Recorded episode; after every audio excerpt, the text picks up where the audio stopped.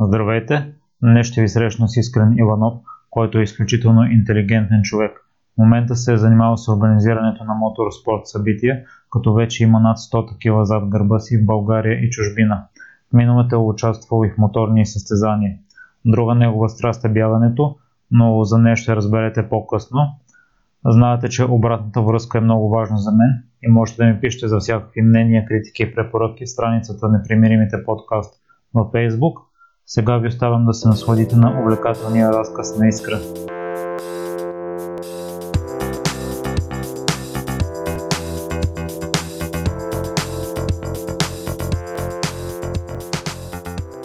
Здравей, Искрене, и благодаря много за приятата покана.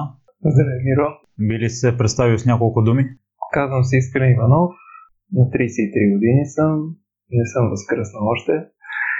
Занимавам се с организация на автомобилни мероприятия, но основно темата в България шампионата, който е и в по-малка степен с дрифт шоута. Към тези неща и няколко така, допълнителни свързани с моторспорт. Освен а, това, от плевен съм, а, освен работата ми, която едно време беше хоби преди 10 на години, се превърна в работа вече.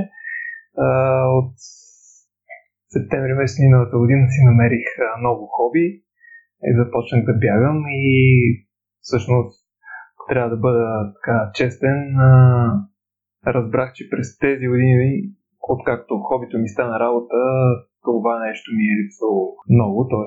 да имам нещо странично извън работата, с което да се занимавам и да, да ми е приятно да ми става удоволствие. Ние се запознахме покрай бягането това месец. Точно така, ти ме настигна на една обиколка.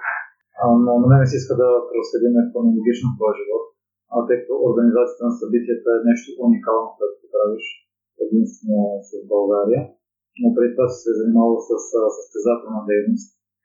А, само ще се поправя, много хора организират а, автомобилни мероприятия в България, но поне доколкото аз имам информация, съм единствения, който само това работи. Да, преди това също съм карал по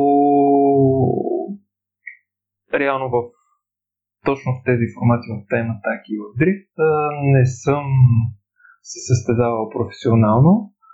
Реално моята състезателна кариера така доста гръмко звучи. Аз никога не съм бил с такова съзнание, но когато аз започнах да, да карам, всъщност тогава започнаха тези две дисциплини, тайм атак и дрифт, да се а, да навлизат в България, да се развиват. Ако искаш преди това да обясниш какво означава тайм атак и дрифт, ако някой от служателите ни не знае. Тайм атак, това е един шампионат, който така, да кажем, произлезе от формата италианско преследване роди се в началото на 2009 година и продължава да съществува и до днес. Представлява следното автомобилен формат, който се провежда на писта, в който всеки един човек може да участва. При малко казахме, това не е професионален шампионат.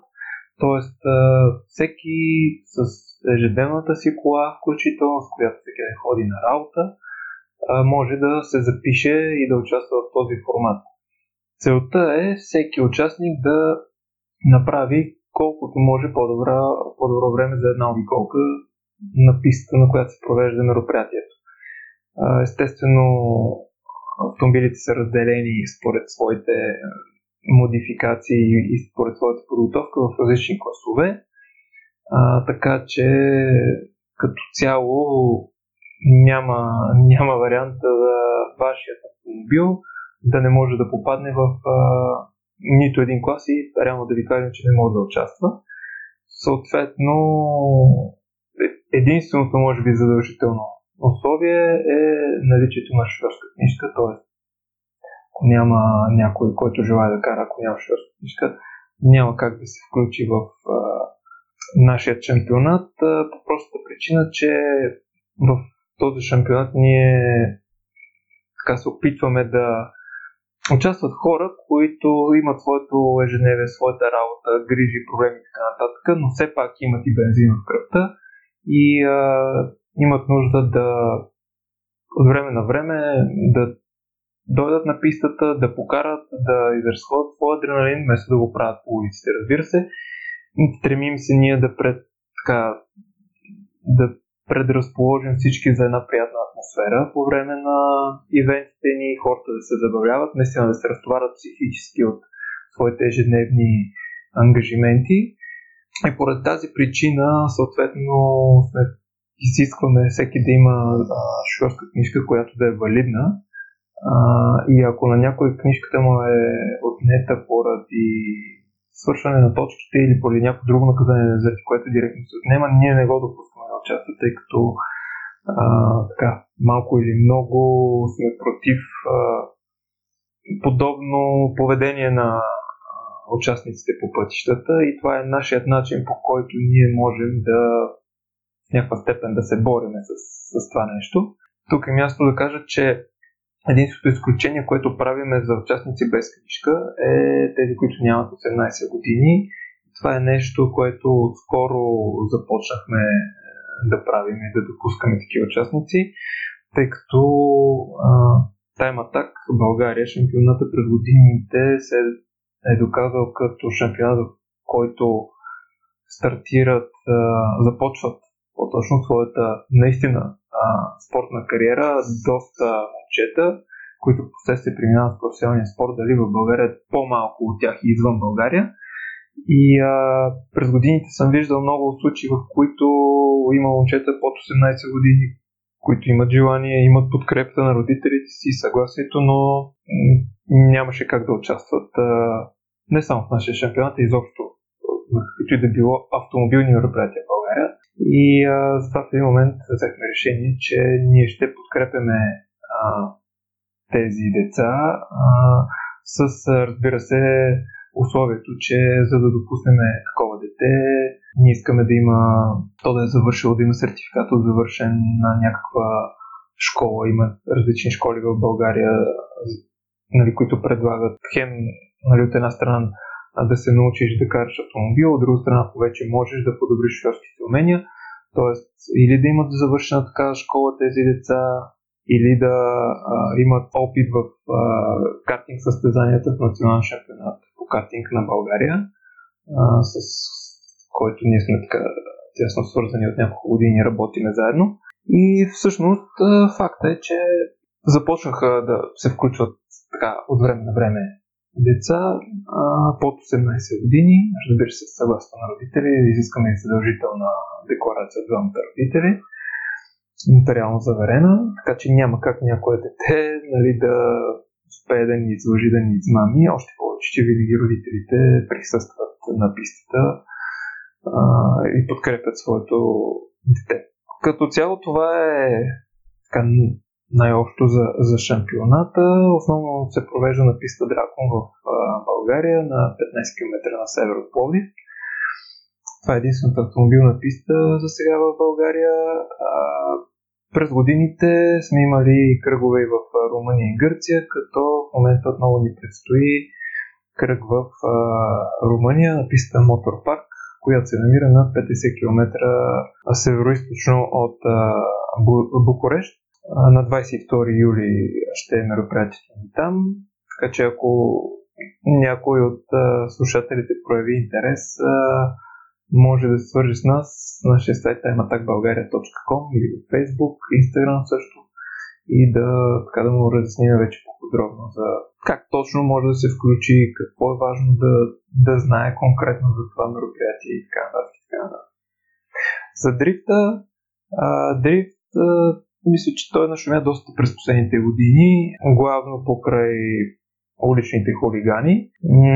Разбира се, поради тази причина не е с добра репутация сред обществото, но има и друга страна. Дрифта всъщност, моето мнение е, че това, което се практикува по улиците, реално не е дрифт, защото дрифта в своята същност представлява взимането на поне два завоя в различни посоки, настрани напред вратите, на жаргон казано, без да се прекъсва пързарянето на автомобила, което по улиците много трудно може да се случи.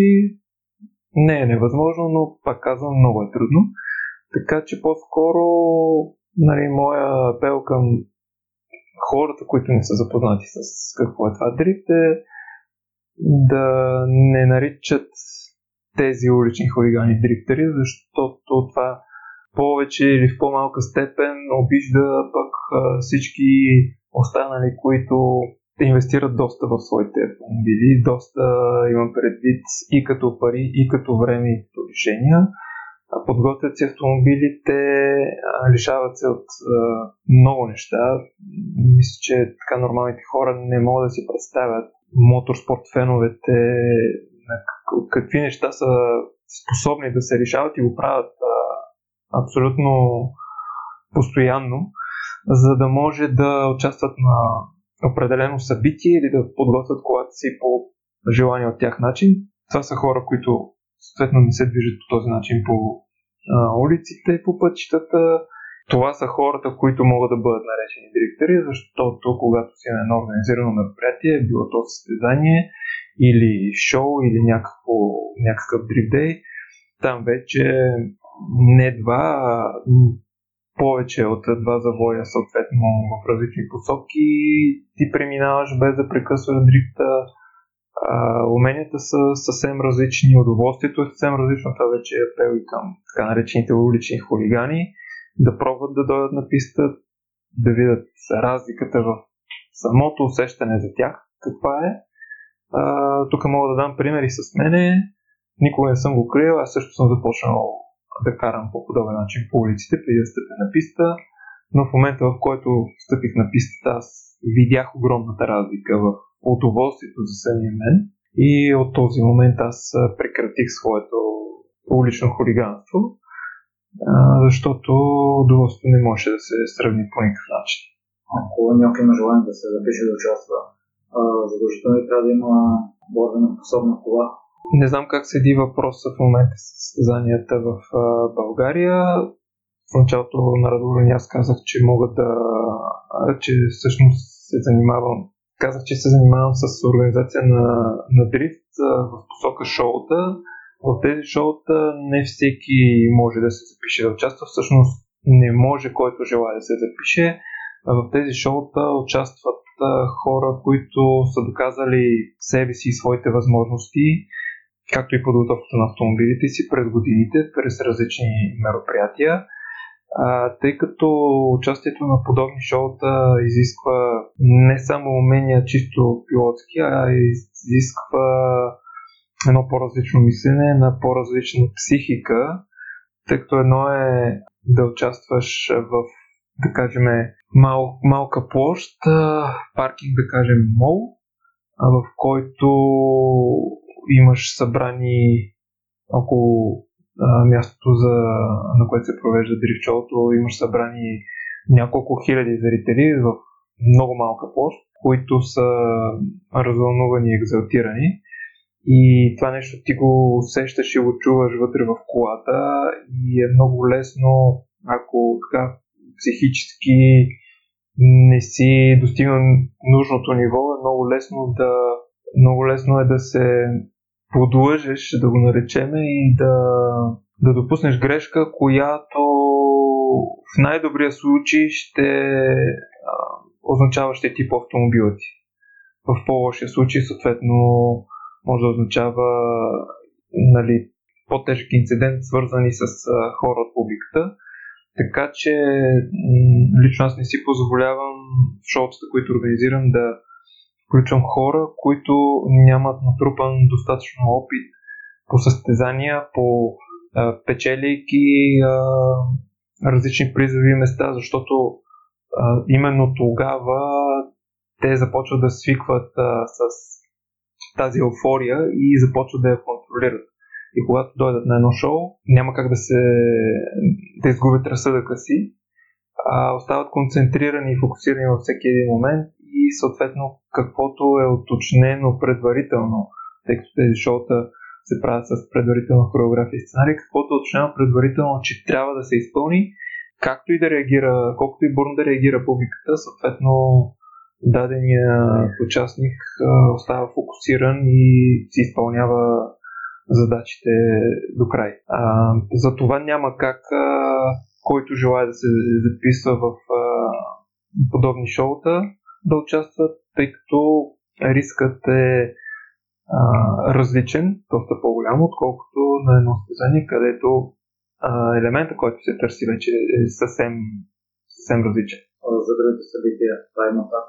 Там а, може да се видим с колата, която използваме в Да, да, да. Всеки, който желая, може да се запише с личният си автомобил или с автомобила на приятел или няма значение какъв и кой, дали е състезателен, дали е обикновен, дали е Opel Corsa 1200 кубика, нали, а, или е някакво комби. Всеки един участник, мъж, жена, може да се а, запише и да участва. Разбира се, тези, които го правят за първи път, а, ние като организатори им съдействаме, им помагаме така да навлязат, да направят първите си стъпки на пистата, за да не бъдат опасни както за себе си, така и за останалите участници в ивента. Така че не трябва никой да се притеснява. Ако има желание, може да опита, разбере дали му харесва а, ние ще му помогнем с каквото можем, така че той да се чувства по-добре и да е максимално безопасно за, и за него, и за останалите. Сега вече може спокойно да говориш за състезателната си кариера. Ами, аз започнах, както казах, да карам по улиците през 2007 година. Също аз винаги съм искал, още от малък, винаги съм искал да, да се състезавам. Роден съм 85-та година и си спомням, че още от 92-та година започнах да гледам Формула 1, световен шампионат по мотоциклетизъм, който сега се казва MotoGP, както и световния рали шампионат, който в момента се казва VRC. Гледах ги, не пропусках нито едно състезание, си спомням тогава, заедно с баща ми, естествено, от него съм, така, съм го прихванал това нещо. Дори си спомням, че точно тогава, 1992 година, имаше един приятел, с който имаха еднакви видеа, а, тогава нямаше DVD-та, еднакви видеа и всъщност за всеки кръг от световния рали шампионат те ги презаписваха на различни касети, самите видеа бяха някакви така по-модерни с а, две скорости на запис, нормална и бавна скорост. Също бавната скорост превръщаше една нормална касета от 3 часа в 6 часова и всъщност и все още до ден днешен вкъщи има 6 часова касета, видеокасета с целият рали шампионат от 92 година, репортажите по БНТ 1, както и рали, от Бена, не съм сигурен дали тогава се каже така, или Златни пясти беше 92 година, където също ходихме Баща ми го снимаше с камера, не за медия или нещо подобно, изцяло за себе си, както и Софийският автосалон през същата година, където беше показано и BMW 36. Мисля, че за първи път тогава. От тогава така са моите първи спомени, свързани с моторспорта и започнах да гледам и да се интересувам. Естествено, през годините това нещо а, ескалира до маниаченост в един момент. Купувах си, имаше години, в които си купувах абсолютно всяко едно списание, всеки един вестник в България, който, който имаше нещо свързано с моторспорта. Това продължи няколко години, нямам спомен точно колко. Другото важно, което трябва да кажа е, че Откакто съм станал година и половина, съм се качил на колело и много обичах да карам колело. Реално това беше моят начин аз да си изразходвам адреналина, който трупах, гледайки състезанията и четейки за тях. И постоянно аз карах колело пред блока, като си измислях писти между колите и даден камък, дупка и така нататък. И си въртях обиколки сам, като естествено се опитах да карам да завъртам всяка следваща обиколка колкото мога по-бързо. Това нещо продължи до, докато станах на 16, когато оставих вече колелото и се качих на един скутер, който баща ми беше купил две години по-рано. А, беше абсолютно изненада за мен, аз изобщо не знаех, че подготвя подобно нещо. Докато станах на 16 години, изкарах М категория, го карах два или три пъти в годината, отново само пред и около блока, но ставайки на 16, изкарвайки категория М, а, вече има книжка, бях правоспособен и можех да се движа където поискам с него. Интересното беше, че скутера беше от а, възможно най-малките с 8 а, цолови гуми, а пък аз а, от малък си върва доста висок и беше така доста смешно малкият скутер с а, високия искрен върху него, който на всичкото отгоре беше и с една каска. Повечето а, ми приятели тогава, с които се запознахме, които караха скутери, а, обичаха да карат без каски, но аз задължително карах с каска, беше ми по-удобно и по, по-приятно за мен самия. И освен малкия скутер и високи искрен и за капак най-отгоре и голямата каска, която между другото с баща ми а, на компютър нарисувахме, а, избрахме как да я отсетиме, по-точно аз избрах какви цветове как да бъде и после заедно я облепвахме. Един приятел негов, последствие и мой бояджия Ники от Плевен, който се занимава дълги години с картинг, а, съответно я боядиса. Каската, поне за тогава за мен стана много хубава, много ми харесваше, много си я обичах. И може би това допълнително така ме караше всеки път, когато се кача скутера, да си я слагам и да, и да карам с нея. Та, скутера го карах около година, година и половина, при което а, го продадох и така имах желание да мина в по-голяма кубатура. Пак казвам, към този момент са ме влекчали единствено така двуколесни, макар че като малко спомням, че така исках и се молих на баща ми да ми купи картинг и да започна да състезавам с картинг. Но това така или иначе не се случи. Съответно, ставайки на 18, събирайки пари от бала, а, баща ми беше казал, че съответно ако събера през предходната година ми беше казал, че ако събера половината пари, половината сума за даден 125 кубик мотор, той ще ми додаде останалата половина. И аз чаках да дойде балът ми, за да а, събера някаква сума. Бях си намерил и мотор 125 кубика априля до тактова и съответно дойде времето да му припомна за това негово обещание. Честно казано, не, не, не стана точно както си го представях, но в крайна сметка се, се получи, даде ми останалата част от парите, купих си мотора и започнах да го карам, при което вече бях изкарал категория А, всъщност. А, имах вече категория Б и категория А бях изкарал, т.е. много бях абсолютно правоспособен водач. След което станах военен. Станах военен, а, бях изкарал казарма, но а, подготвих си документите, кандидатствах, издържах изпитите, класирах се и започнах работа като военен. Поделението в Каменец, а, при което така, там се отдадох на манията, която имаше тогава за а, взимане на големи суми кредити от банките, които пък ги даваха много лесно. Точно този момент и съответно изтеглих и кредити, си купих. Не, не, чакай.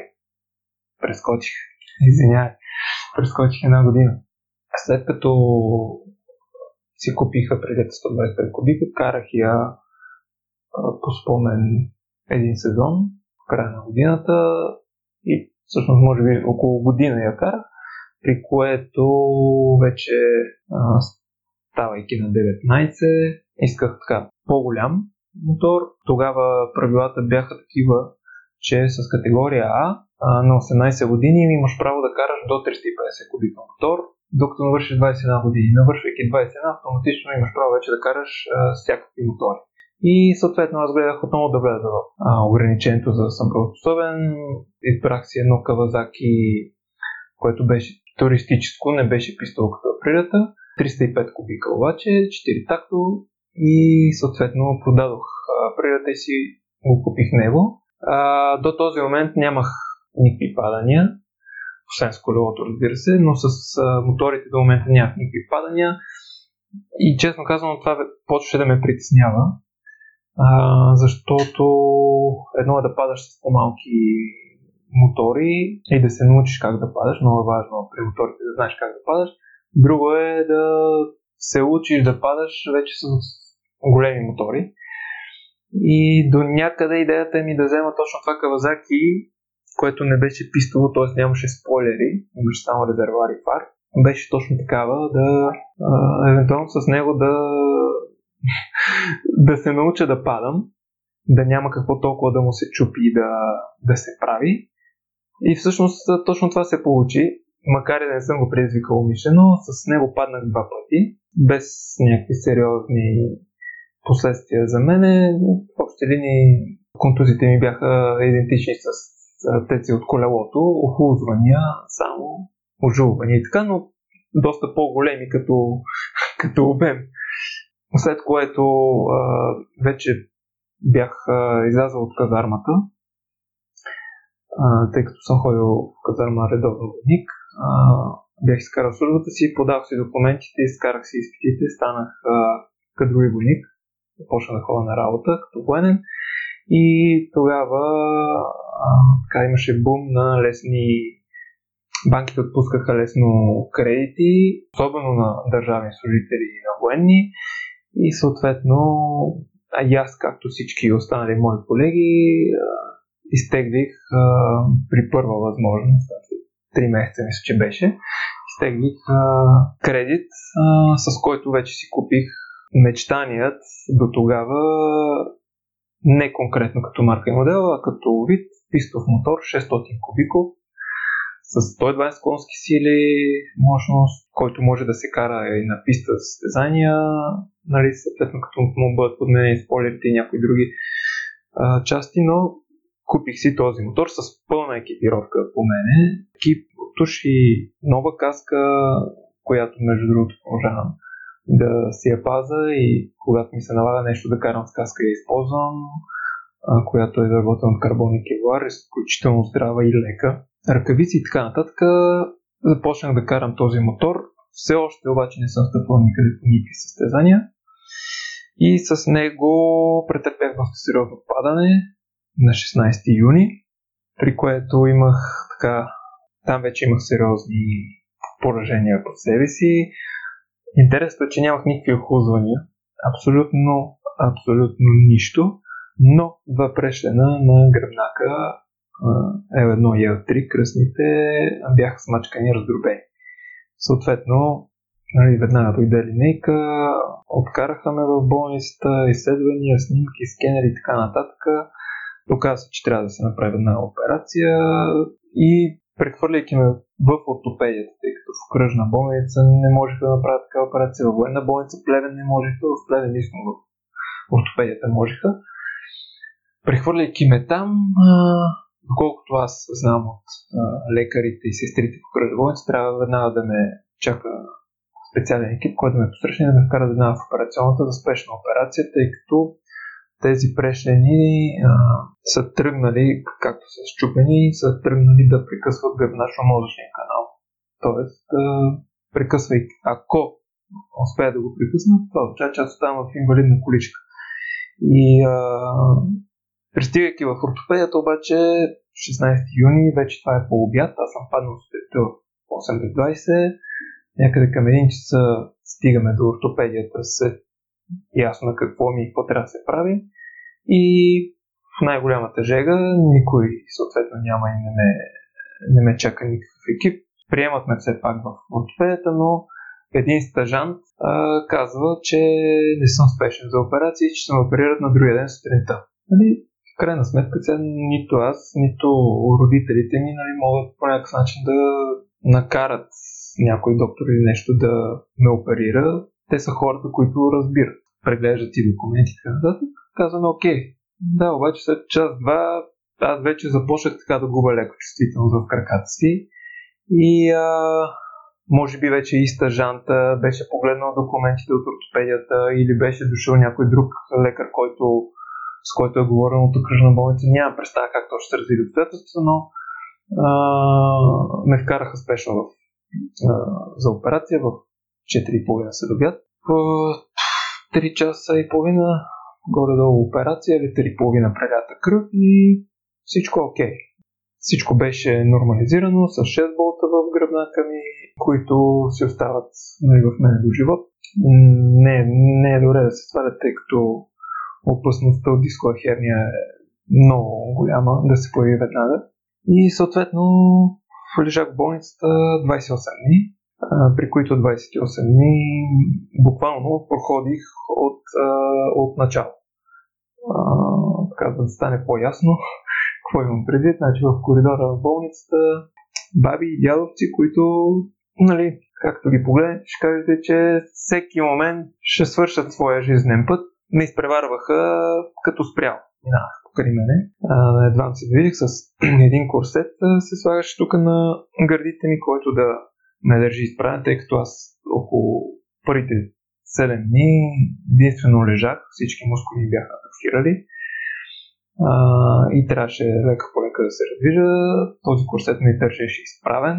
М- с патерици ходех, а, но много, много бавно. Всъщност първите ми движения се случиха в стаята и разстоянията, които изминавах в стаята ми струваха огромни. След това в коридора и леко по леко така. Цялото ми възстановяване протече около година, след което се явиха на комисия, военна комисия, дадоха ми 34% инвалидност и ме обявиха за негоден вече за военна служба, заради това, което имам, при което аз вече а, не бях а, военен. Това обаче не ме беше отказал на моторите. Трябва да съм напълно искрен в... А, винаги при живота си аз съм знаел, че ще имам Усещал съм по-точно, че ще имам голяма сериозна катастрофа, но съм си мислил винаги, че ще бъде с кола която, след която аз ще, така, ще бъда с опасност за живота, но всичко ще се оправи, ще се възстанови напълно. Тук нямах опасност за живота, имах опасност за живота, който познавах, но не и за самия, самия мен да, нали, съответно да умра. А, възстанових се напълно, напълно, така силно казано, след като съм обявен за негоден за военна служба вече, Имам известни леки ограничения, но в неща, в които не ми се налага в ежедневието да правя. Тоест, говориме изцяло за ежедневието ми, абсолютно напълно съм възстановен, нямам никакви нали, притеснения, проблеми и така нататък. В някакви екстремни ситуации, ако се налага, тогава може да чувствам нали, такова ограничение. Каквито ситуации, ако си военен обаче, има доста често. Дори да не е в да, да не е по време на война, дори да ходиш ежедневно на, на работа като военен, има подобни ситуации. Например, не мога да стоя дълго време на, на едно място. Това е едно от ограниченията ми. Другото, че не мога да преди можех да се наведа и да пипна кръста на, пък, на краката си без да си сгъвам колената. В момента съм много, много далече от това нещо. И така. Та, винаги съм го знал това нещо, винаги съм карал. В общи за мен това си беше живота ми, осмисляше живота ми и всъщност това падане по никакъв начин не, не ме разколеба и не промени вижданията ми в нито един момент не, не е минало през главата ми, че повече няма да се кача на мотор или нещо подобно. Год, около година, година и два месеца мисля, след падането, а, моя мотор го бях продал а, и с един колега военен купихме друг мотор, по-голям, 1000 кубика, който си беше доста страшен като мощност и като поведение изобщо. С този мотор вече реално а, прекъснах а, с него, след като го продавахме, се прекъснах моето така, движение в посока мотори и преминах към автомобилите. Просто така се теках в обстоятелствата, няма да навлизам в много детайли тук. Тогава взех BMW от баща ми, BMW 30, което той караше няколко години и започнах да го карам по улиците. Пак казвам, до този момент не съм участвал в никакви състезания, единствено гледам и карам даже моторите да, карал съм ги по улиците, но специално двата големите 600 и 1000, честно казвам, тях не съм имал и много възможност да ги карам. Но съм се, да кажем, че съм се предвидил с тях. Започнах да карам BMW-то, тогава не знаех какво е това дрифт. То беше създадено предаване, аз И тогава и сега не разбирам това удоволствие при някои хора да карат направо, т.е. по-известния драк. Имаше хора в Плевен, които правиха среднощни гонки, т.е. драк, нелегални, разбира се, но на мен това не ми беше интересно. Аз предпочитах да карам по улиците и да се парзаля, тъй като БМВ-то е създадено предаване. Получаваше се много лесно. И всъщност това започнах да правя, но пак казвам, тогава не знаех, че това се казва дрифт. Това се случва през а, в края на 2007 година, когато съм на 22. С един приятел, с който преди това също скутери карахме, Кристиян. Той също тогава пък беше взел същото BMW, E30, даже и цвета беше същия, бяха и двете бели. Беше станало него, негово от майка му обаче.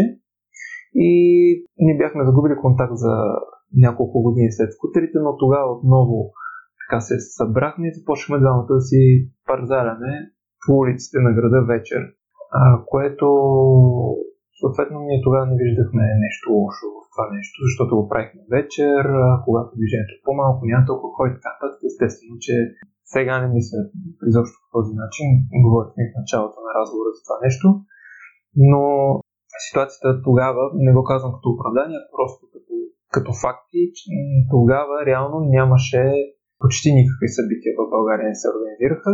Писта Дракон тогава те първа се беше появила. честно казвам, аз още не знаех за нея. В Плевен има една картинг писта, която е картинг писта и бяхме пробвали да караме на нея, но нещата се случваха по друг начин и ни доставяше удоволствие, казвам съвсем откровенно. За това не карахме там, карахме по улиците. Но по улиците, разбира се, тъчухме на дърво, проблеми с а, други автомобили или с а, хора не, не съм имал. А, не е имало такива инциденти, но с полиция, разбира се, имаше и то доста големи и сериозни. Цялото това нещо продължи през зимата, докато не дойде време в края на април за а, националния БМВ събор, който се провеждаше именно на писта Дракон. Не знам откъде бях разбрал за това събитие, но бях решил, че ще отида. И отидохме с Християн. Така страшно много се забавлявахме. Това е първото стъпване мое на пистата. Страшно много се забавлявахме. Карахме с огромен кеф. Пак казвам, абсолютно нищо общо с карането по улицата няма да се чудиш зад завоя дали има спряла кола, дали ще дойде някой на друга кола, дали човек ще изкочи от някъде куче или каквото да било. Просто знаеш, че това е пистата, това е завоя и ти можеш да влезеш както искаш и дори да не успееш да вземеш завоя, дори да вземеш от пистата, няма какво да се случи, ще минеш през тревата, отново ще се върнеш на пистата и за следващия път ще коригираш съответно влизането в завоя, така че да не вземеш отново в тревата или да не се завъртиш. Много се забавлявахме два дни и всъщност от тогава започнахме и двамата вече да, да караме основно по, на писти, като през в края на годината, през септември, започна шампионата италианско преследване на същата писта Дракон. Отидох, участвах, за моя огромна изненада, още в първия кръг в моя клас до 2000 кубика аз печелих. Тук трябва да си призная, че като стъпих на пистата, като видях другите автомобили и честно казвам мислих да, да си тръгвам наобратно. Признавам си го това нещо. Не, че бях отишъл с очакването да спечеля нещо, но аз отивах просто за да, за да карам и да се наслаждавам.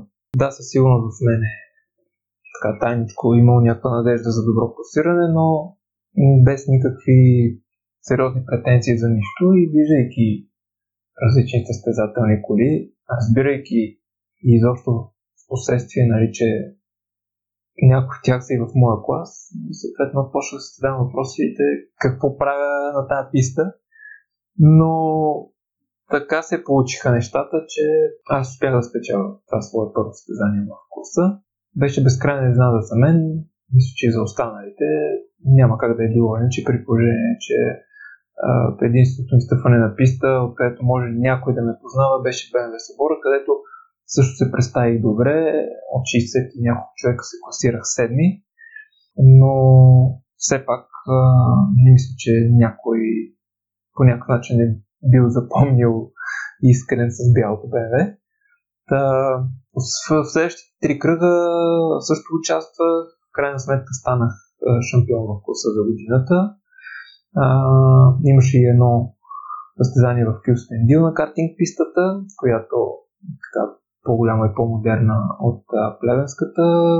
Там също спечелих класа, станах втори в генералното, тогава си спомням. И всъщност така вече леко по леко започнах да се запознавам с различни хора, а, с някой по не много приятен начин, тъй като Кюстендил след като спечелих класа, всъщност не съм сигурен дали не спечелих и генералното. След като всъщност да спечелих и генералното там а, и след като спечелих генералното, а, аз започнах да правя донат на пистата, при което собственика на пистата беше като поля с гореща вода. Аз започна да вика да крещи, поредбата включително обучителната, но съответно аз не го чувах. Видях, че някой ми прави някакъв сигнал да спра и спрях. По-късно вече разбрах защо, защото писта много се използва за картинги и съответно по този начин. Това, което аз тръгнах да правя, нали, той се опасяваше, че мога да навредя на настилката, а, но това пък беше моят начин, по който исках да покажа радостта си от това, че съм спечелил. И така, така завърши 2007 година. 2008 всъщност нещата са леко така премесени. Ти ме пита само за моите участия да говоря, но всъщност през 2007 бяха и първите събития, които така се опитах да и започнах да, да организирам съвсем импровизирано на картинг пистата в Плевен. 2008 година вече направихме 4 кръга в Плевен, италианско преследване. В Кюстендил също направих 3 или 4 кръга по спомен. На Каляново имаше едно, един кръг. А, като в Плевен първи започнахме след, след като приключи италианско преследване в неделния ден да има няколко часа за дрифт шоу. Тоест, за първи път първото организирано дрифт събитие беше през 2007, е било през 2007 година на писта Дракон, наречено Drift Day 1. Честно казвам, не си спомням колко човека са участвали в него, аз не, не съм присъствал, но това беше единственото организирано тогава събитие. През 2008 година започнахме да след края на всяко италианско преследване в Плевен да правим няколко часа в което там вече всеки който желаеше, можеше да се запише и да кара. И да дрифти по пистата, съответно да прави обиколки, докато съответно му свършат гумите, при което се прибира в бокса, слага новите и отново излиза. Тогава така дрифта през тази година доста се повиши популярността му. В Кюстендил мисля, че също в един момент започнаха да, да правят след края на италианското преследване да има такава сесия. Два дрифт дея се организираха през тази същата година. Един беше на Дракон, а, другия беше в Плевен, като Дрифт Дей е два дни само. Единствено дрифт без състезание, без оценяване, просто излизаш и караш на воля. Изобщо имаше доста събития. Тогава беше и първото планинско, по време на планинско Самоков, кръг от планински шампионат на БФАС. Бяхме поканени 6 човека да направим шоу между маншовете на състезателите. Реално тогава за първи път се осъществи дрифт в планината. Аз бях много така изкефен от преживяването. Наслаждах се през цялото време. Много ми хареса. Не виждах дървета, не виждах такива неща, каквито някои от тогава от колегите нали, се притесняваха и виждаха. Все пак и те се отпуснаха нали, с, след няколко минавания, но аз от самото начало за мен беше огромно удоволствие там и един от най-хубавите ми спомени в интерес на истината. 2008 година съответно и в Плевен и в Кюстендил всъщност в 2008 година в Кюстендил станах шампион в моя.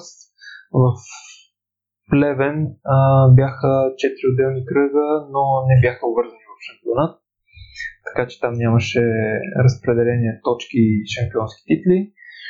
Вече нещата започнаха да стават по-сериозни. 2009 година вече се роди шампионата Time Attack и идеята беше Каляново, Кюстендил, Плевен, изобщо където се провежда подобно мероприятие в България, да е в този шампионат и хората, които карат да трупат точки, накрая да има нали, награждаване, шампионска титла в шампионата и така нататък.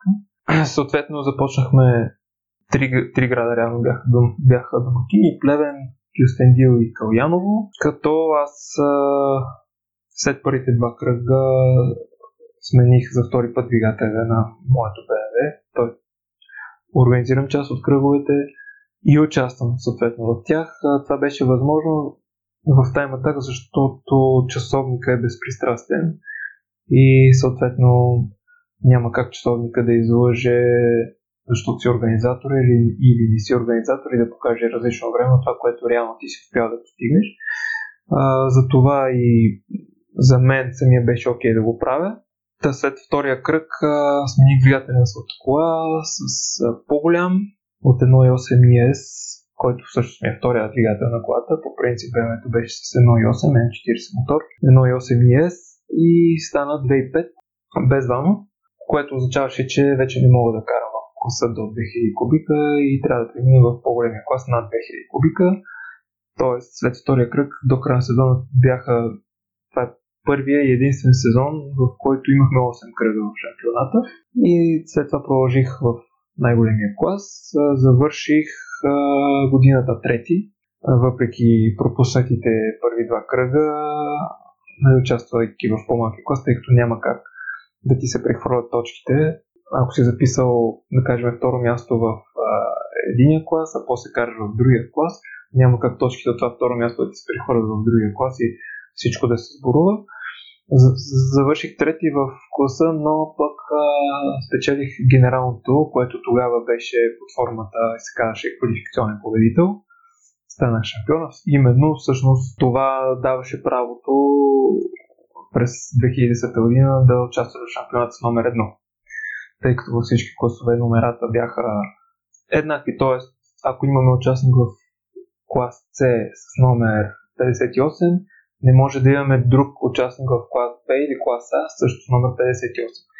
И съответно така бяхме решили, че който спечели титлата квалификационен победител, той ще има право да участва само с номер едно през следващия сезон. Аз го направих това нещо. През 2010 година отново карах в шампионата Time Attack. Тогава вече имахме и кръг в един, освен трите, които изброих но кръговете не бяха вече 8, бяха 5. Сиво Алексов водихме титла буквално до последно за титлата в големия клас, който тогава се казваше N2, модифицирани автомобили на 2000 кубика. Останах втори в класа, но отново успя да спечела титлата квалификационен победител за втори пореден път. И след реално това беше последното ми участие в Time Attack тъй като а, в началото на 2011 година на едно ендурен състезание на гръцката писта Серес, 4 часа състезание, щупихме двигателя на моята кола, при което съответно започнах да мисля как да продължа от тук нататък а, колата, да я развивам. Почти всичко бях събрал за инсталирането на компресор на такъв мотор, дали да взема отново такъв мотор и да реално да инсталирам компресор, дали да взема V8, каквито вече бяха почнали да навлизат в България. Нали, чудех се и разсъждах, в крайна сметка реших, че нивото, което съм достигнал на строеж на колата, от тук нататък, за да продължава и съответно и резултатите ми нали, да, да са адекватни, да, да ме удовлетворяват, ще стане изключително трудно да го съчетавам с организацията тъй като и организационно нещата се развиваха все повече и съответно и двете неща изискваха все повече и повече от моето внимание и време. А, отделно работех, занимавах се за страховки в Плевен, така че реших, че може би щупването на този двигател е подходящия момент аз да сложа край на това нещо. Разпродадох колата и а, всъщност освободих се от едната диня под мишницата. В тази сфера се насочих вече изцяло към организацията. Честно казано, не съжалявам. И в нито един момент не съм съжалявал за това нещо. Тогава ситуацията беше такава, че ако бях избрал да продължа да карам, аз трябваше да избера едно от двете в крайна сметка. Ако бях избрал да продължа да карам, а да спра да организирам, тогава просто нямаше да има къде да се кара. Буквално беше наистина такава ситуацията. И не съжалявам. Много хора ме питат, добре, като си написат с тия коли, не ти ли се кара? Честно казано, не знам дали ми се кара, може и да ми се кара, но волята ми е достатъчно силна, че да потиска едно такова желание и всъщност аз да не чувствам някакво такова, да изпитвам желание да, да карам, гледайки автомобилите. Когато аз съм на мероприятие, което организирам, моята така, основна цел и задача и единствено всъщност е хората да цялото мероприятие да премине по предварителния план, хората да станат доволни, да няма проблеми, да няма инциденти, всичко да е на необходимото ниво. Въпреки, че си продавах колата обаче, доста бързо, само за няколко месеца, до миналата година, включително аз нямам година, в която да не съм участвал в някакво състезание. Включвам тук вече и картинг, и мотори. През самата 2011 година имаше едно момиче от Плевен, а, което се свърза с мене, искаше да се научи да кара и таймата, и дрифт. А, имаше кола, отново BMW, разбира се, а, и съответно се взех с задачата да, да я науча да кара. Заедно с нея, с нейния автомобил, участвахме на BMW събора през а, 2011 година на още едно-две събития, доколкото си спомням, след което и, и всъщност по този начин а, нали, и с участието през януари месец аз имах записани участия през 2011 година в състезания. В, говорим за Time Attack. През 2012 година вече а, не, нямам записани участия в тип Time Attack, като пак казвам, че последното мое участие в шампионата е през 2010 година, но BMW Събора има такава дисциплина Attack, в която участвахме през 2011. През 2012 вече не с коли, с картинг. Росен Коларов, който беше официален представител на Rotax за България, беше отворил две поти за участници чисто с рекламна цел и съответно едната квот на единия картинг. Да го кажем, а, трябваше да се редуваме три човека. Аз, Християн, за който споменах при малко и Алекс, Алекс и аз от Матрицата, с които ние всъщност тримата през 2011 година участвахме заедно с моята кола на състезанието в Гърция, където разчупихме двигателя. Та, ние тримата трябваше да се редуваме на, по време на 6 състезания, всеки да участва в две а, и да кара картинг клас Rotax Max. Съответно, тогава записах две участия аз в националния картинг шампионат не бях изобщо така на това ниво, на което бях при колите. Нещата тук вече са доста по-професионални, доста сериозни, разликите са много малки и съответно няма как от толкова малко каране да се доближиш достатъчно или пък да се намесиш в първите. Така че не си пълен точните позиции, но за мен беше отново удоволствие. Изпитвах в общи линии имах прогрес през тези състезания, който мене на този етап ме удовлетворяваше и аз станах доволен от тези мои участия. През 2013 година вече отново се върнах към моторите. Купих си отново същ, същия мотор Suzuki 600 кубика, с който и паднах. В смисъл, не същия мотор, с който паднах, а същия такъв но друг. А, купих си го с идеята, че ще участвам, ще го карам на състезание и че всъщност ако преди като по-малък си купувах моторите, за да ги използвам като средство за придвижване по улиците, и състезанията не се минават тогава през главата, да участвам реално. На въпроса защо обаче не мога да отговоря при положение, че постоянно това ми е било в главата състезание в тези неща. Наистина не мога да спомня защо не съм си мислил тогава да участвам. Както и да е, през 2013 си купих мотора с, изцяло с идеята, че аз го купувам и отивам на състезание. И, и нещата се случиха. А, петък срещу събота една нощ, не можех да заспа цяла нощ. Влязах в сайта на Мотоциклетната федерация, видях, че след две седмици имат състезание. На другата сутрин се събудих, обадих се на един приятел, който се занимава с мотори и му казах, че трябва да ми намери мотор. Еди си какъв, а, нали, както казахме при малко, с който аз след две седмици трябва да участвам на състезанието в Плевен Долни Във вторник си купих мотора, тогава, тогава всъщност живеех в Бургас. В, Плевен, в вторник си купих мотора от Варна, поръчах си всичко необходимо, което трябваше. Нали, състезателни спойлери, екип и така нататък. И реално, наистина, следващата седмица в а, петък аз бях на дол, в Долна Митрополия на летището, готов за първата свободна тренировка. Честно казвам, изпитвах огромен страх. Имах желание да, както си бях разпънал шатра, бокс, всичко, имах желание да се натваря всичко преди да изляза на по време на първата свободна тренировка, имах желание да се натваря всичко и да си тръгна. Но не го направих. Излязох на пистата. Първата ми обиколка беше с време 2 минути 56 секунди, което е ужасно бавно. За сравнение, най-бързите в моя клас, който беше рокери до 600 кубика, най-бързите карат на една 39, горе да кажа. Това ми беше първата обиколка.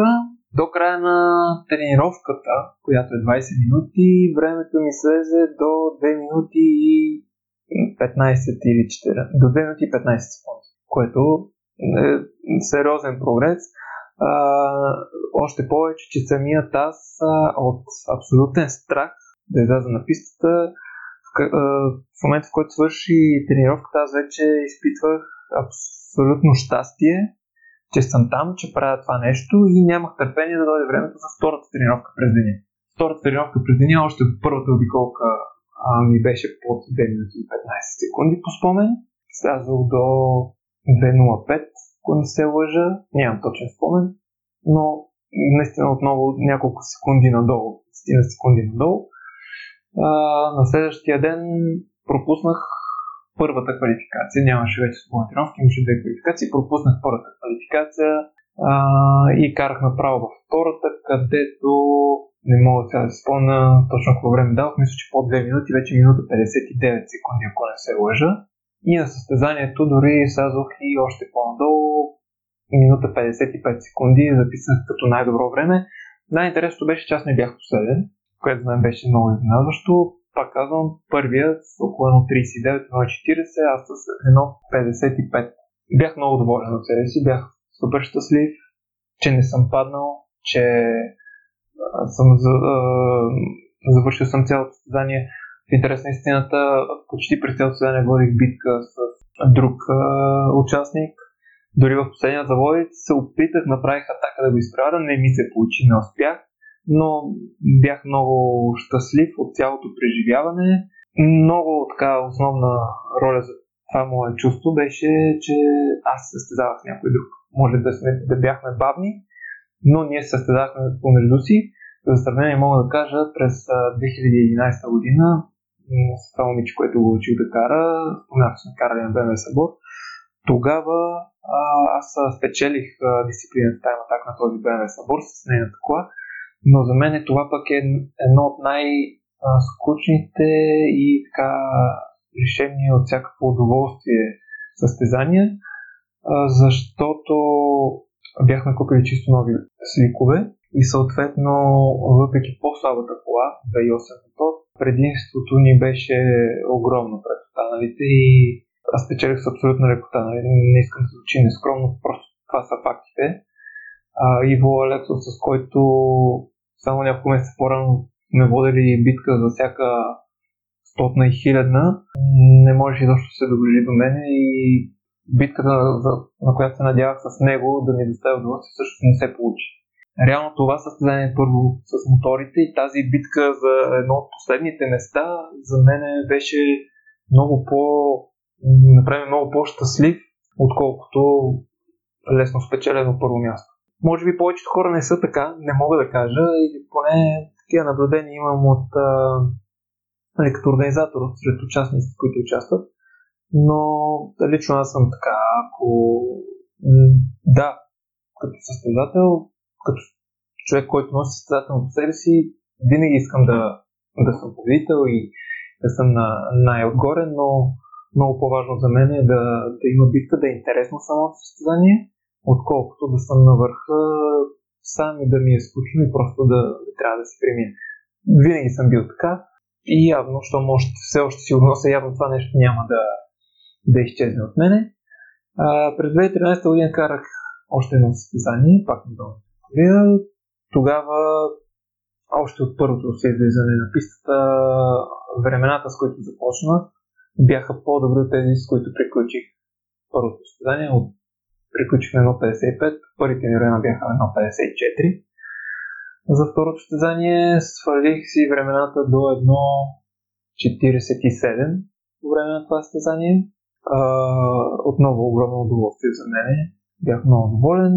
2014 изкарах още две състезания с мотора до Метрополия, но вече удоволствието започва да изчезва по простата причина, че трябваше да правя компромиси, главно чисто финансово свързани и не изпитвах това желание да направя личната организация, да участвам в някои състезания и така нататък.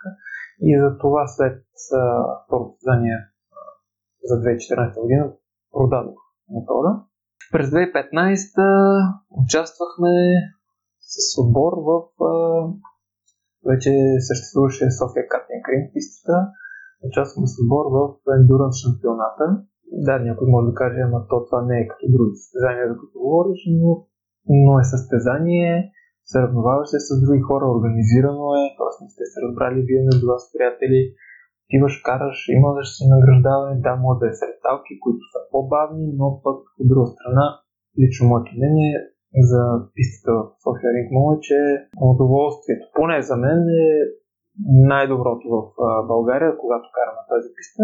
Проста причина, че писта да не е много широка, но с тези картове на така конфигурирана писта, като ширина, като завой, като всичко, е, възприятието ти за скорост и за емоция е по-голямо, отколкото ако отидеш да караш на една открита писта с други подобни ренталски картове. Така че аз за себе си това нещо го броя като участване в състезания, участвахме в целия шампионат. Не се представихме на особено добро ниво. Един от успехите ни беше, че първата квалификация ни спечелихме на първи кръг. Тоест имахме скоростта, но след това състезанието ни куцаше стратегията, постоянството, може би. В последствие следващите кръгове другите отбори също подобриха скоростта си. В един момент а, подобриха скоростта си и в квалификацията им предвид, т.е.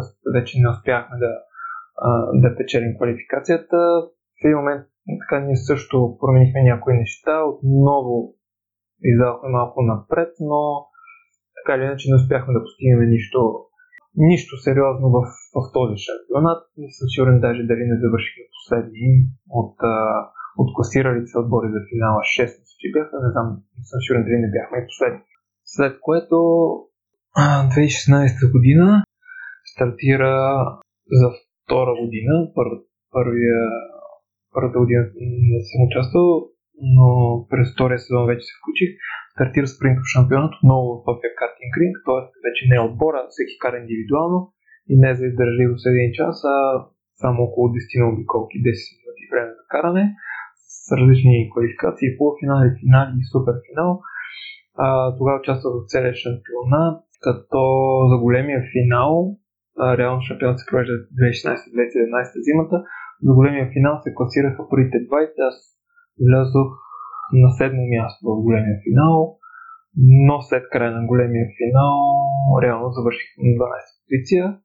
Шампионата в София Картинг Ринг, който беше също за мен всички, всеки един кръг беше голямо удоволствие, тъй като имаш и състезателната атмосфера, обстановката, да мислиш как да си по-бърз, как да си по-добър и така нататък. Стигаме до всъщност през 2017 е годината, в която имам доста състезания, може би не съм сигурен дали през 2008 са повече, отколкото 2017, но 2017 наистина са много. И са основно насочени с картинг, защото участвах и в две състезания от националния картинг шампионат, но този път в най-високия клас КЗ, където картингите са с скорости, с 6 скорости, 40 конски сили, двутактови машини ускоряват а, от 0 до 100 за около 2 секунди, подобно на Формула 1. Доста сериозни машини. Взех участие в два кръга в Хасково. Абсолютно, абсолютен кеп. Няма... Не мога да, да сравня всички тези неща, които съм карал, включително и ренталките в София Картинг Ринг. Не мога да сравня състезанията, кое ми доставя най-голямо удоволствие да го карам мога да сравнявам битките, които съм водил и това, кое ме е накарало да се чувствам най-щастлив от а, преживяното. В интерес на истината, в тези две състезания национален шампионат и двете за мен бяха доста скучни самите състезания, тъй като съответно бях най-бавен, най-отзад на опашката. Та през 2017 участвах и в две състезания, отново с ренталки на, кар... на картинг писта в Плевен. От миналата година там се провежда а, регионален шампионат от няколко кръга и с ренталки, и с състезателни картове. Също беше и там доста интересно. Спорихме, борихме се и на двете състезания останах трети. Не взех участие в всички кръгови участия, така че за, за годината не съм сигурен на кое място съм. И всъщност а, участвах и в състезанието на Red Bull, Red Bull Cut Fight, тук в София, където не си спомням на кое място се класирах, но не успя да се класирам за финала. Тоест трябваше да съм сред първите да се класирам за финала, големия финал. Аз бях по-назад, не съм сигурен на кое място и реално това е последното ми моторспорт състезание, в което участвах, като от тогава, всъщност около две седмици преди състезанието на Red Bull, аз започнах да бягам. И всъщност след това последно състезание на Red Bull, което, в което участвах, аз до този момент имам участие вече в 5 състезания по бягане и в нито едно свързано с мотоспорт, като всъщност тук пропуснах да кажа участията си в дрифт събитията.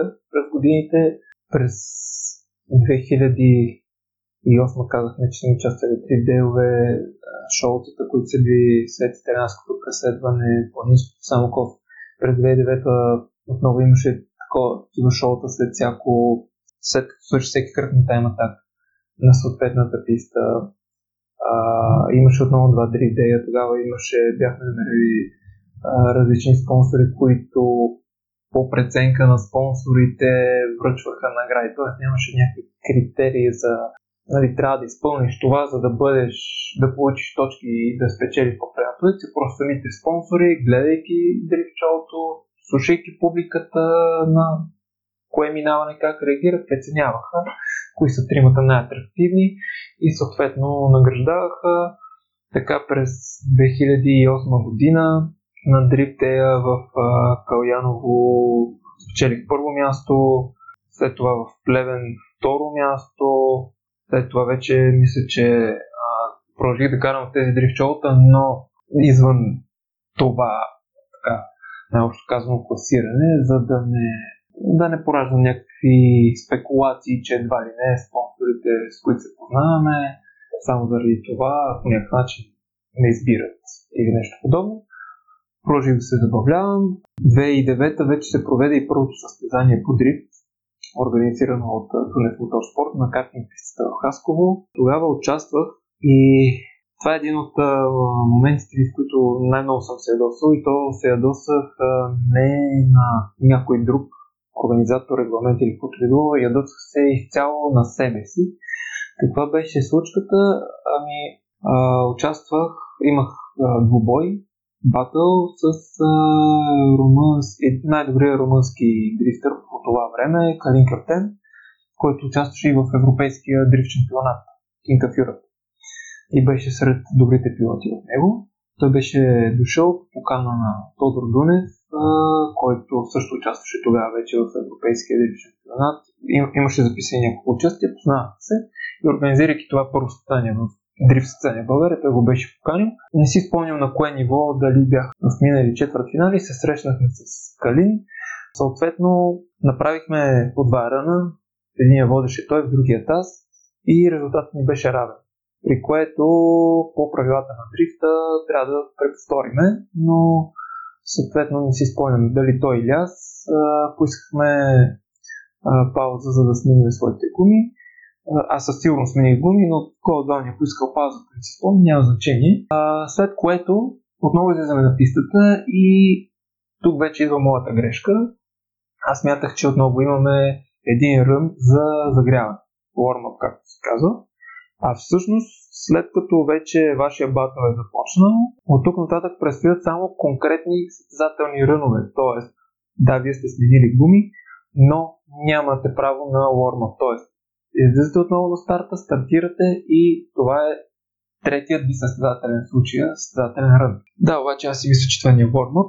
Бях втора кола, съответно не си давам зор, карам си така, че си загрея гумите, завъртам се дори на един завой, казвам си, окей, добре, нали, разбирам къде са ми лимитите и в момента в който приключва ръна и аз спирам, чувам по учителната уредба, че резултатът е 10 на 0 за него. При което осъзнавам и питам нали, съответния съдя, той ми потвърждава, че това не е било лорма, това е било състезателен рън. Запазвам за момента убеден, защото ми предстои четвърти рън с него, в който аз вода и виждам обаче, че аз имам само един шанс да го да, да стигнем отново до препостаране и то е ако аз го победа с 10 на 0.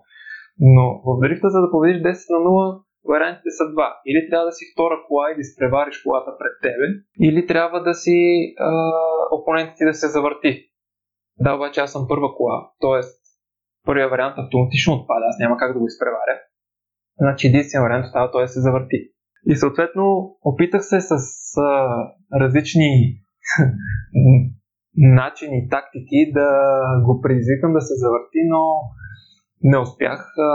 Колата му беше много, много по-добре подготвена, с много сериозен ъгъл на завиване към тогавашна дата. И така или иначе не се, не се получи единствената възможна тактика, която реално имах в този случай, при което, нали, съответно, аз се върнах в бокса, много ядосан, отново казвам, не на някой или на нещо друго, а единствено само на себе си, че не познавах регламент. А, няма как да се сърда на съдиите, примерно, че не са ми казали, защото те не са длъжни да го направят. Мое задължение е аз да познавам регламента, да знам при какви правила участвам в даденото събитие. Съответно, ако нещо не съм разбрал, си за моя сметка.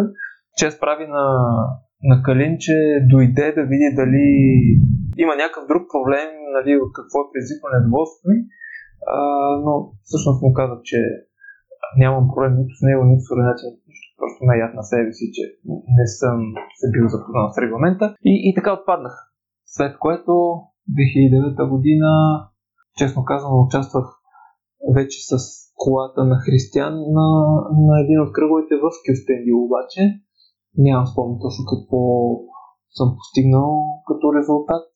Наистина, просто спомням, че там отидох в неделя сутринта, след беше два дни, аз отидох в неделя сутринта, карах само малко свободен финал в квалификация, класирах се за финалите, но нито спомням също какво съм карал, нито докъде съм стигнал.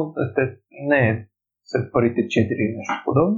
2010 година им спомням, че не съм участвал в състезание вече дрифт състезания говоря, 2011-2012 също, но 2013 година, освен с първите две състезания, които участвах, участвах на едно състезание кръг от Европейския дрифт шампионат King of Europe Street в Унгария до Будапешта с колата на друг тогава мой приятел Венци, отново BMW 30 и Всъщност за мен там дойде голямата изненада.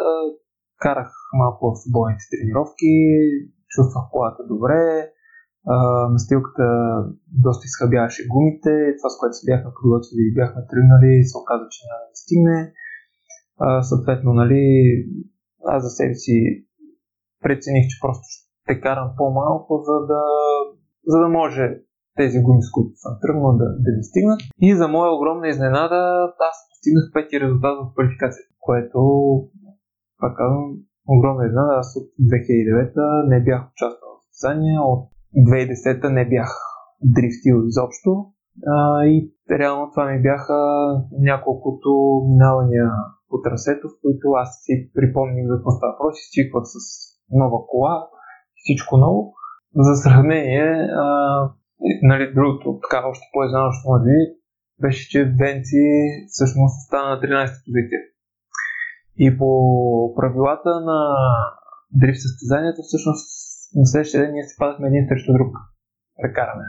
И тогава аз поисках колата на Християн, съответно той ми я предостави, за да мога да участвам в този двой, защото в противен случай трябваше Венци да продължи автоматично. Ние се разбрахме, нали, че няма проблем да взема колата на Християн. Ако го победа напред, аз ще продължавам да карам неговата кола, ако той победи, той продължава. Съответно на Християн колата в тогавашния вид не ми пасна така добре, не успях да се адаптирам и загубих от Венци. Там нататък, нали, съответно, получи пълен сапорт от мене, тъй като стигна до, до полуфинал по спомен. Не съм сигурен трети или остана, или четвърти в състезанието. Съответно, трябваха допълнителни гуми, аз пък бях спестил гуми, които ми бяха останали. И съответно, нали, му помогна с каквото може до края, за да, за да продължи максимално напред. Всъщност и това е последното ми дрифт състезание през 2013, в което съм участвал. Както казах, след това вече от миналата година септември съм насочен изцяло в бягането. Така, много интересно е, че всъщност с бягането сякаш аз моето ново хоби. Чувствам се страхотно както бягам. Още един мога да кажа, че съм различен човек, както започнах да бягам. Тази година трябваше да участвам във втория кръг от шампионата Time Attack с колата на миналогодишния шампион Явор Карастоянов, BMW M3 E92, но ангажиментите ми по организацията през цялото време повтарях, са ми приоритет и всъщност не ми остана време, в което да мога да, да се кача в колата и така и не участвах, иначе това ще, ще да бъде моето първо участие в шампионата от 2010, когато всъщност спечелих за втори път генералното класиране в шампионата. Така че мисля, че за мен тази година предстоят само участие в състезание по бягане.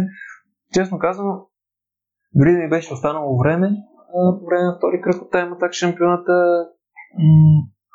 преди самото състезание, така опитвах се да си представя как сядам в колата, как тръгвам, правя някакви обиколки.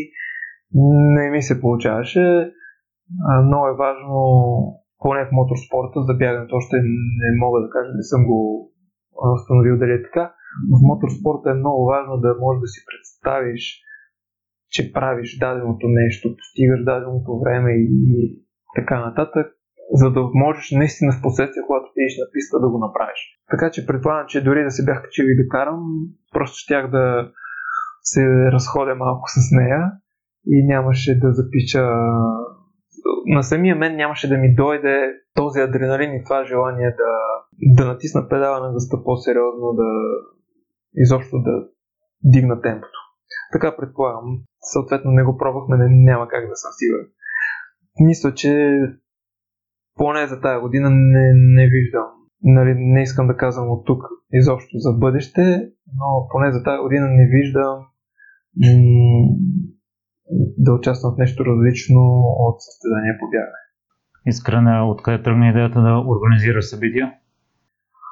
Ами, от това, че винаги съм искал да се състезавам. От това, че твърде малко събития имаше 2007-2008 година в България. Се организираха за такива като мен, които не са професионалисти, които не могат да отидат на кръг от история шампионат на БХА с а, подготвен автомобил за състезания, с екип, с всичко необходимо, а, от разправите с полицайите, защото тогава не съм виждал риска за околните със сигурност. Да, в момента го виждам след толкова години, но тогава със сигурност не съм го виждал, затова не го споменавам него. Споменавам разправите с полицайите, защото в този момент тогава те а, бяха проблем за мен.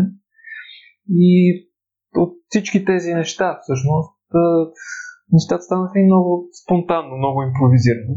Лека по лека, по-малко по малко, стигнахме, в един момент стигнах до през 2013 организирах всъщност първия кръг от а, Европейския дрифт чемпионат King of Europe Street Legal. А, го организирахме в Полския панер в Полдив.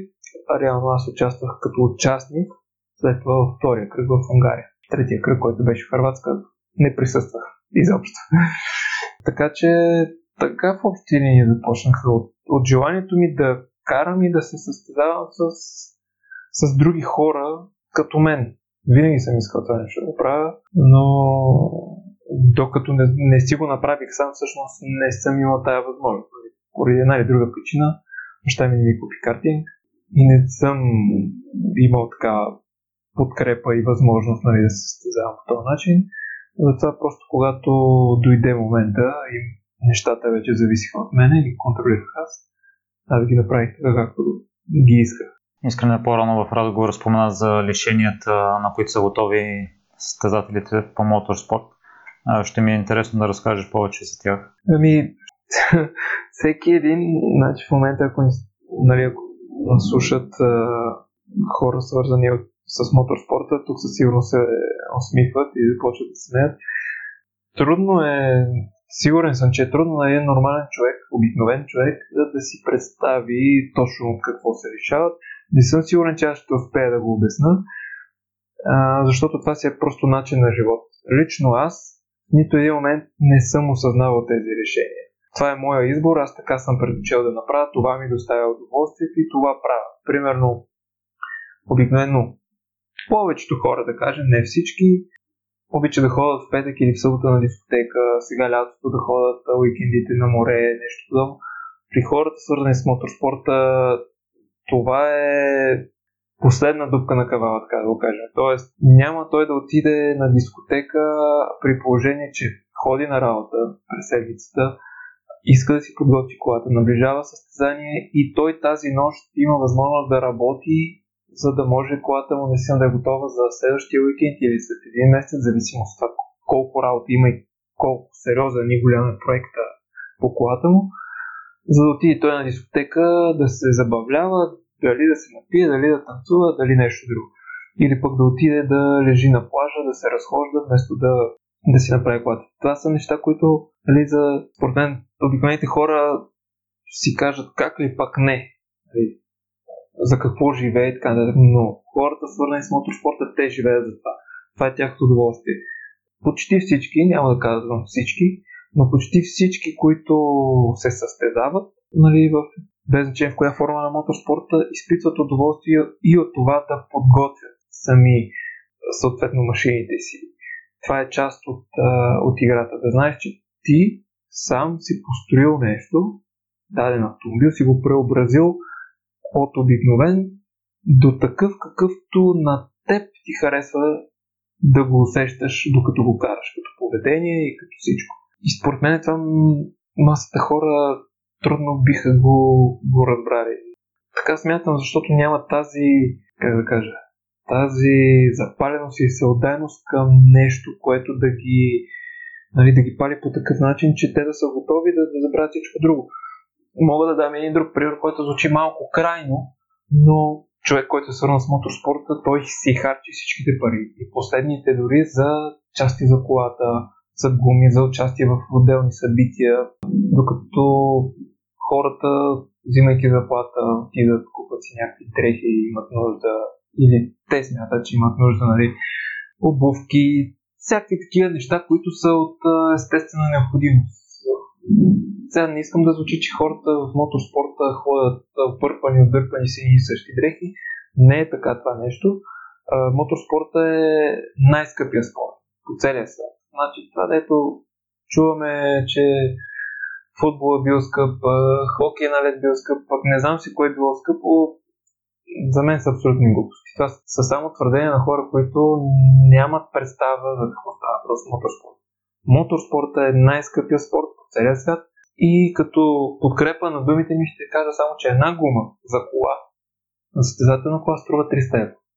Една гума. Колата има 4 гуми, което прави 1200 евро. За да си конкурентен на високо ниво, ти не можеш да изкараш едно състезание, т.е. един уикенд с само с тези 4 гуми. Ти трябва на всяко твое излизане на писта да слагаш нови гуми. Което в най-добрия случай означава две или три тренировки свободни, плюс а, след това едно или две състезания, в зависимост нали, от формата. Сами може да сметнете само за гуми. Отделно нещата, които се купуват типове, самите коли, колко струват, цялата им преработка, значи преправянето на автомобилите така, че да стават състезателни, струва няколко пъти повече от самата, от самия автомобил. Значи ако колата струва 50 хиляди да я купите, от там нататък смятайте още колко трябва да дадете само за да я подготвите да отидете на състезание. И вече на всяко състезание съответните разходи. Така че нали, тук също всеки участник има транспорт, хотели, храна, както ги има всеки един друг спорт, когато ходиш някъде. Но с тази разлика, че транспортът ти не е да се закараш себе си един или два сака багаж, а трябва да закараш цялата кола с всички инструменти, всички резервни части, с хора, екип, които трябва да работят по тази кола, защото все пак ти си пилот и ако и се грижиш за колата, тогава карането няма да е на необходимото ниво. Така че, нали, нека хората не си мислят, че това, както казах за, за дрехите, примера, че са някакви скъсани хора, отдърпани, опърпани. Не, не е така. Мотоспорт е най-скъпия, но определено тези нормални неща за масата хора са, не, са, не са на първо място, както е при повечето хора, а са на първо място е колата, частите, гумите, участието в състезанието, подготовка. И като време, включително, не само като финанси, и като време. Това също е много важно. Просто в всяка свободна минута се отделя в подготовка на, на автомобилите. Винаги има какво да се подобри. Никога една кола не е готова, не е завършена, да няма вече какво Това е една безкрайна така, един водовъртеж, който влезеш и много трудно може да излезеш. Искрене, ако си спомняш веднъж в не сега си говорихме за Формула 1, тъй като аз следя нещата отгоре-отгоре, а ти си запознат много по-детайлно от мен. Да, спомням си.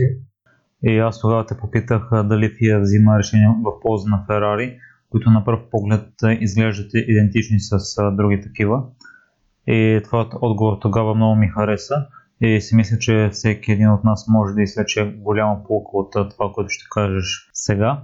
Та ще те помоля отново да повториш отговора.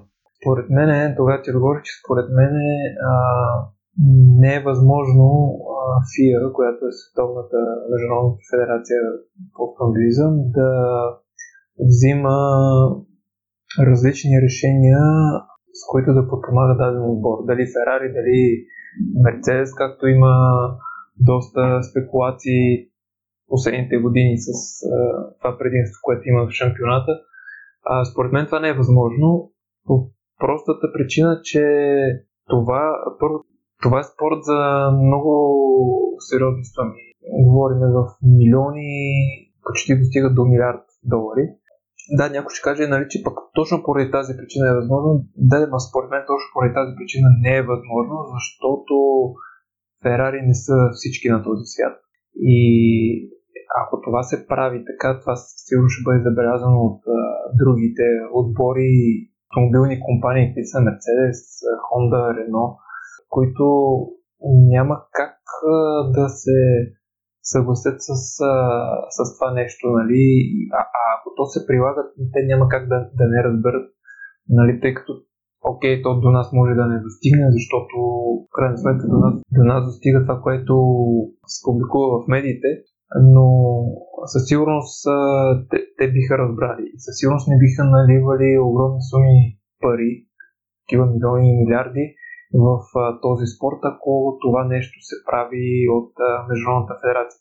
И поради тази причина самата федерация, лично според мен, тук като организатор мога да го кажа, няма интерес да прави подобно нещо, защото нейният интерес е шампионата да е, да е добър, да е интересен и да изкарва съответно повече пари. И реално това им е работата в известна степен, не само на федерацията, но и на промоторите, които са собствениците вече от Liberty Media на, на самия шампионат.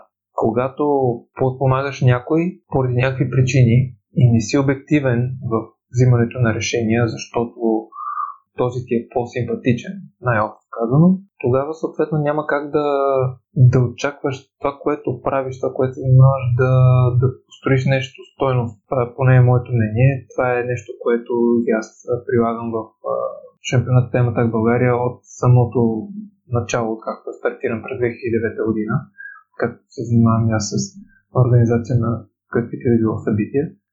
Много така важен детайл е, че връщам се към въпроса и това, което казваш, че в еднакви ситуации се взимат решения в полза, дали е възможно да се взимат решения в полза на Ферари. Мога да го кажа и като организатор, и, и като обикновен човек също, че който, всъщност, като обикновен човек, който си има това виждане изобщо в живота, че на две, на пръв поглед еднакви ситуации може да не са еднакви. Може да има някаква дребна подробност, дребен детайл, който да прави двете ситуации корено различни и тогава вече да се налагат съответно различни решения. Примерно мен, ако ме питаш а, някои от тривиалните въпроси в Едици, каква ситуация, как би реагирал, аз не мога да отговарям на такива въпроси, просто защото тези въпроси представят само един от факторите, които определят ситуацията, а останалите а, не ги знаем. И ако в една ситуация останалите са наредени по един начин, аз ще взема едно решение. Ако са наредени обаче по друг начин или ако само един от факторите е малко различен, нали, аз ще взема съответно друго решение. И това нещо също се прилага и в а, всеки един спорт, не само в а, моторспорта, но според мен хората това трябва да си припомнят, когато така, почна да минават мисли, че някой сега прави така, защото еди си какво. Нали, някой му е по-симпатичен да каже. Специално в Формула 1, лично за себе си, аз съм на 100% сигурен, че не е възможно да се правят такива неща и не се правят. Просто там залога е огромен и не мога да си представя, че е възможно това нещо на, на такова ниво.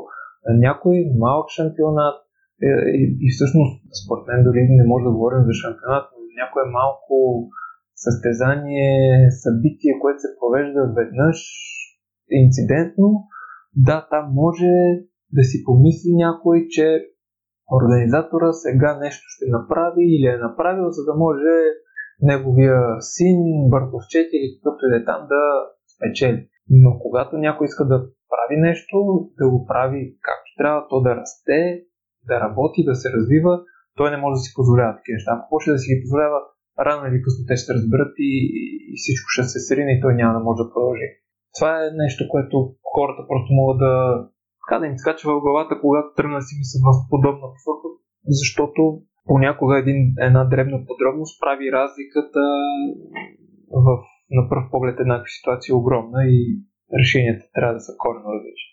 Идеята ми тук е да не съдим преклено бързо хората около нас. Това ми се иска да вземем от а, тези неща, които разказах тук що. Моята идея е, каквато винаги е била, хората да използват мозъка си по предназначение, а да не бързат, нали, думите да не бързат да изпреварват а, мисълта. И така да се опитват да контролират емоциите си, защото пък много често се случва емоциите да взимат връх и всъщност мозъка да не може да заработи правилно, тъй като емоциите властват в момента и просто няма как това да се вреди. Искрене и за финал задавам два идентични въпроса на всеки мой гост. Като преди това, нека кажем, че за бягането ще направим един отделен епизод. Добре. Та в какво си се е провалил? Ами аз не си разглеждам нещата като провали. Аз а, всяко нещо, което не ми се е получило изобщо или не се е получило по начина, по който съм го искал, всяко нещо, което хората биха нарекли провал, за мен това е опит. Това е нещо, което съм научил, което ще използвам за напред. От всеки проблем, по-точно не гледам на, на проблемите като проблеми, а като на възможности. Казвам го, защото за мен нещата са свързани. Така че не мога да ти отговоря, по-точно трябва да ти отговоря в нищо, защото, пак казвам, не приемам тези грешки или не сполучливи неща за провали. Останалите как ги приемат, е тяхно право. А, с какво загордееш най-много? Ами, с това, за което ще говорим във втория епизод, това, което направих се наскоро, пробягах дистанцията 42 км, 195 метра, пълен маратон. Това е нещо, което, честно казвам, през целия ми живот дори ме е било страх да мечтая за него. Винаги съм се възхищавал на хората, които бягат а, подобни дистанции. Изобщо не само като бягане, като всякакви такива спортове за издържливост. Когато започнах да бягам през септември, не започнах с тази идея. Съвсем различна беше. Ще разкажа следващия път, като се видим, но определено това е най- най-голямото нещо, което се гордея. Може би има още едно, което така да се, да се измерим в него и това е, че 2005 година, на 20 години, когато паднах с мотора, с травмата в прешните, за която споменах, не знам дали други хора на мое място как биха реагирали, но аз успях да запазя абсолютно самообладание през цялото време и да, да бъда абсолютно спокоен, че всичко ще се възстанови, всичко ще се оправи не ми е оставил никакви психически травми. Това нещо, нали, трайни или краткотрайни, каквито и да било. А, няма, няма да дам примери, че хората ще ме помислят съвсем за но да, може би от, говорим за предни години, това с а, възстановяването ми и падането, а пък говорим за сега вече към днешно време, определено тези, тази дистанция в пълен маратон, която избягах, въпреки че беше много трудно. Искаш ли да кажеш кои са ти следващите планувани участия, за да знаят слушателите кога да очакват епизода с бягането? Това, което съм планирал е през юли месец, на 14 юли, да участвам в ултрамаратон Трябна а, на средната дистанция 76 км. И ако всичко там е наред, ако успея, нещата са както трябва, следващата стъпка е участие в Персенко Ултра отново ултрамаратон, 110 км, отново средна дистанция. Средна им предвид за самите събития, т.е. в тези събития има и по-големи дистанции. И това са ми двете основни така, набелязани събития, като върхове, които трябва да имам така, амбицията да покорят през тази година. Предполагам, че те ще си говорим след Персенко утра, ако не трябва всичко е окей и ако участвам в Персенко такива снижаването. До, до момента и в бягането и като цяло, по принцип, трудно може нещо, което съм си набелязал да се промени, да се обърка и да не го да не стигна до него, да не го осъществя, но специално бягането а, и то в бягането в планината никога не знае дали няма да получи някаква контузия. Нали, поради тази причина може да не успея да участвам и в Трявна, но, но това е единственото, което може да ми спре. То трябва да е контузия, която, а, която наистина да не ми позволява да, да се движа и да взема участие. Ако е, са някакви древни болки, нали, това не е нещо, което, което би ме спряло. За мен е важно участието, не го на класиране. Бягам само от няколко месеца. И за мен е важно да преминавам километри, каквито никога не съм си представил, че мога да мина. Наистина беше много приятно. Аз съм сигурен, че ще се боря с двете състезания. И мен също ми беше приятно и честно казано за втория ни разговор нямам търпение още от сега, тъй като бягането в момента, пак казвам, ми е много така ме обзело и ми е много на сърце. Във втория разговор я ще мога да взема по-голямо участие. Да, да, разбира се. Да, ти бягаш и доста повече от мене, така че ти ще можеш да кажеш също доста интересни неща на Успех още веднъж и отново благодаря за този разговор. Не си, успех на теб. Благодаря, че слушате целият епизод до край.